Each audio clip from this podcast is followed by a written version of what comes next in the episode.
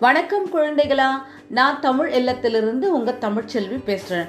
நான் இன்னைக்கு உங்களுக்கு சொல்ல போற கதையோட பெயர் காணாமல் போன மயில். இந்த கதையை எழுதினவங்க எழுத்தாளர் விஷ்ணுபுரம் சரவணன் அவர்கள். வானத்துடன் டு அப்படின்ற புத்தகத்துல இந்த கதை இருக்கு. மொத்தம் பன்னிரண்டு சிறுகதைகள் அந்த புத்தகத்துல தொகுக்கப்பட்டிருக்கு. நான் இப்போ உங்களுக்கு சொல்ல போகிறேன் இந்த காணாமல் போன மயில் எட்டாவது சிறுகதை. கதையை சொல்ல ஆரம்பிக்கட்டுமா? குழந்தைகளா கேட்க தயாராகுங்க. கதைக்குள்ள போகலாம். ரெண்டு அழகான மயிலோட நட்பை பற்றியதான் இந்த கதை. ரெண்டு அழகான மயில் அப்படின்னு சொன்னேன் இல்லையா? ஒரு மயிலோட பெயர் அத்தி. இன்னொரு மயிலோட பெயர் எத்தி. இந்த ரெண்டு மயிலும் எப்பயும் ஒன்னா தான் விளையாடும். ஒன்னா சேர்ந்தே இருக்கும். சாப்பாடு தேட தேட போகிறதும் ஒன்றா தான் தேடும். ரெண்டுமே இறை தேடுறதுக்கு ஒன்றா தான் போகும். வழக்கம் போல அத்தி வந்து எத்திக்காக காத்துக்கிட்டு இருக்கு ஆனால் அந்த எத்தின்ற மயில் ரொம்ப நேரம் ஆ- ஆயிடுச்சு வரவே இல்லை. ரொம்ப வந்து கஷ்டமாயிடுச்சு இதுக்கு இந்த அத்திக்கு. என்னடா இது எங்கே போனாலும் நாம் ரெண்டு பேரும் ஒன்றா தானே சேர்ந்து போவோம். இன்னைக்கு ஏன் இன்னும் அந்த மயில் வரலை? சரி நம்ம வழக்கம் போல எங்கெல்லாம் போவோமோ அங்கெல்லாம் போய் தேடி பார்ப்போம் அப்படின்னு சொல்லிட்டு அது வழக்கம் போல அவங்க ரெண்டு பேரும் எங்கெல்லாம் போய் விளையாடுவாங்களோ அந்த இடத்துக்கெல்லாம் அந்த அத்தின்ற மயில் போய் தேடி பார்க்குது. ஒரே இட- ஒரு இடத்துல வந்து பார்த்தீங்கன்னா அந்த எத்தியோட மயில் இறகு இருக்கு. அதை பார்த்த உடனே அத்திக்கு ரொம்ப பயம் வந்துடுச்சு. ஏன்னா அந்த ஊர்ல வேட்டைக்காரங்கள்லாம் இருக்காங்க. அவங்க வந்து மயிலோட இறகுக்காக மயில்களை வந்து கொன்னுடுறாங்க. அதனால அத்தி என்ன பண்ணுது தெரியுமா? அவங்க கூட்டத்துக்கு ஒரு தலைவர் இருப்பார் இல்லையா? அவர்கிட்ட போயிட்டு இது போல எத்திய காணோம் அப்படின்னு வந்து சொல்லுது. அதுக்கு அந்த தலைவர் என்ன சொல்றாரு தெரியுமா? எல்லா மயிலையும் கூப்பிட்டு போய் முதல்ல அந்த எத்தின்ற மயில் தேடுங்க அப்படின்னு சொல்லிட்டு உத்தரவு போடுறார். அப்புறம் அத்தி என்ன பண்ணுது தெரியுமா? தூரத்துல ஒரு அழகான மலை இருக்கு. சரி அந்த இடத்துல நாம போய் தேடி பார்க்கலாம் அப்படின்னு சொல்லிட்டு அங்க பறந்து போகுது. அங்க போற வழியில மலை அடிவாரத்துல ஒரு வீடு இருக்கு. அந்த வீட்டு பக்கத்துல ஒரு மரம் இருக்கு. அந்த மரத்துல வந்து பாத்தீங்கன்னா எத்தி வந்து மரத்துல உக்காந்துட்டு இருக்கு. அதை பார்த்தோடனே இந்த அத்திக்கு ரொம்ப சந்தோஷமாயிடுச்சு. ரொம்ப வேகமாக பறந்து போய் எங்கே போயிட்டு? நாங்கள்லாம் உன்னை எல்லாரும் எப்படி தேடிட்டுருக்கோம் தெரியுமா? எங்களுக்கு ரொம்ப கஷ்டமாயிடுச்சு. நீ ஏன் இங்கே சொல்லாமல் வந்துட்ட? அப்படின்னு கேட்குது அத்தி. அதுக்கு எத்தி வந்து என்ன தெரியுமா பதில் சொல்லிச்சு? இல்லை இந்த மலை வந்து ரொம்ப அழகாக இருந்துச்சா. நான் வந்து முதல்ல சுற்றி பார்த்துட்டு வந்து உன்னை கூட்டிகிட்டு போகலாம் அப்படின்னு நினச்சேன். அதுக்குள்ளே வந்து பார்த்தீங்கன்னா இந்த பார் கீழே பாரு. ஒரு பையனோட காலில் எண்ணெய் தடவி கட்டு போட்டு வ- கட்டு போட்டு எண்ணெய் தடவி வச்சுருக்காங்க.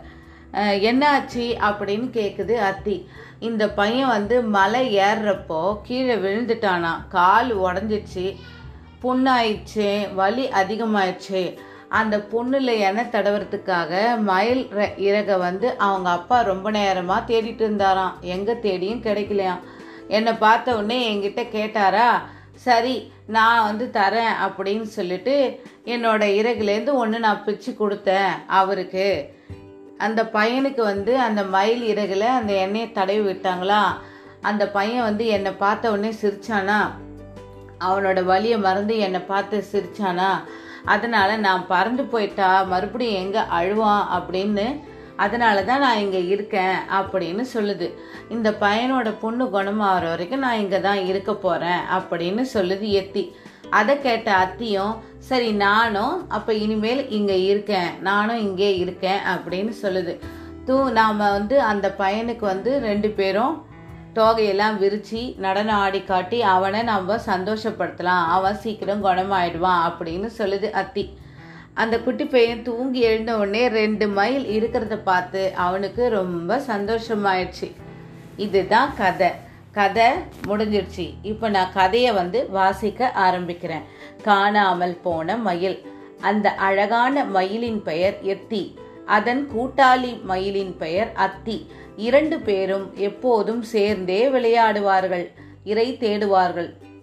ஒரு நாள் அத்தி ரொம்ப நேரம் எத்திக்காக காத்து கொண்டிருந்தது எத்தி வரவே இல்லை. வழக்கமாக இரண்டு பேரும் செல்லும் இடங்களுக்கெல்லாம் போய் பார்த்தது அத்தி. எங்கேயுமே எத்தி இல்லை. ஓர் இடத்துல எத்தியின் இறக்கை மட்டும் கிடைச்சது. அதை பார்த்ததும் அத்திக்கு பயம் வந்துவிட்டது. ஏனென்றால் அந்த ஊர் பக்கத்தில் நிறைய வேட்டைக்காரர்கள் அதிகம். மயில் தோகைக்காக மயில்களை கொன்று விடுவார்கள். அதனால் அத்திக்கு கவலை இன்னும் அதிகமாகிவிட்டது. மயில் கூட்டத்து தலைவனிடம் இந்த செய்தியை சொன்னது. அது உடனே எல்லா மயில்களும் எத்தியை தேடச் சொல்லி உத்தரவு இட்டது. தூரத்தில் இருக்கும் மலைக்கு போய் எத்தியை தேடலாம் என அத்தி பறந்து போனது. மலையடிவாரத்தில் ஒரு வீடு இருந்தது. அதன் வாசல் அருகில் இருந்த மரத்தில் எத்தி உட்கார்ந்திருந்ததை பார்த்ததும் தான் நிம்மதி வந்தது அத்திக்கு.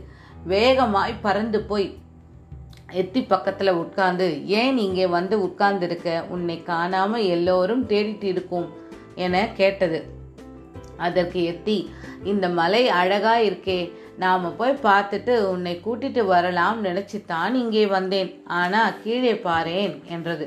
ஒரு கட்டிலில் சின்ன பையனுக்கு காலில் எண்ணெய் தடவி படுக்க வைத்திருந்தார்கள். அவனுக்கு என்ன ஆச்சு என்று அத்தி கேட்டதற்கு அந்த பையன் மலை ஏறும்போது கீழே விழுந்துட்டானாம். காலெல்லாம் காயமாகி புண்ணாயிடுச்சு. அதுக்கு எண்ணெய் தடவ மயிலிறகு தேடி அவனோட அப்பா வந்தாரு. ஆனா ரொம்ப நேரம் தேடியும் கிடைக்கலன்னு வருத்தப்பட்டாரு. அதனால என்னோட ஒரு சிறகை தந்தேன்.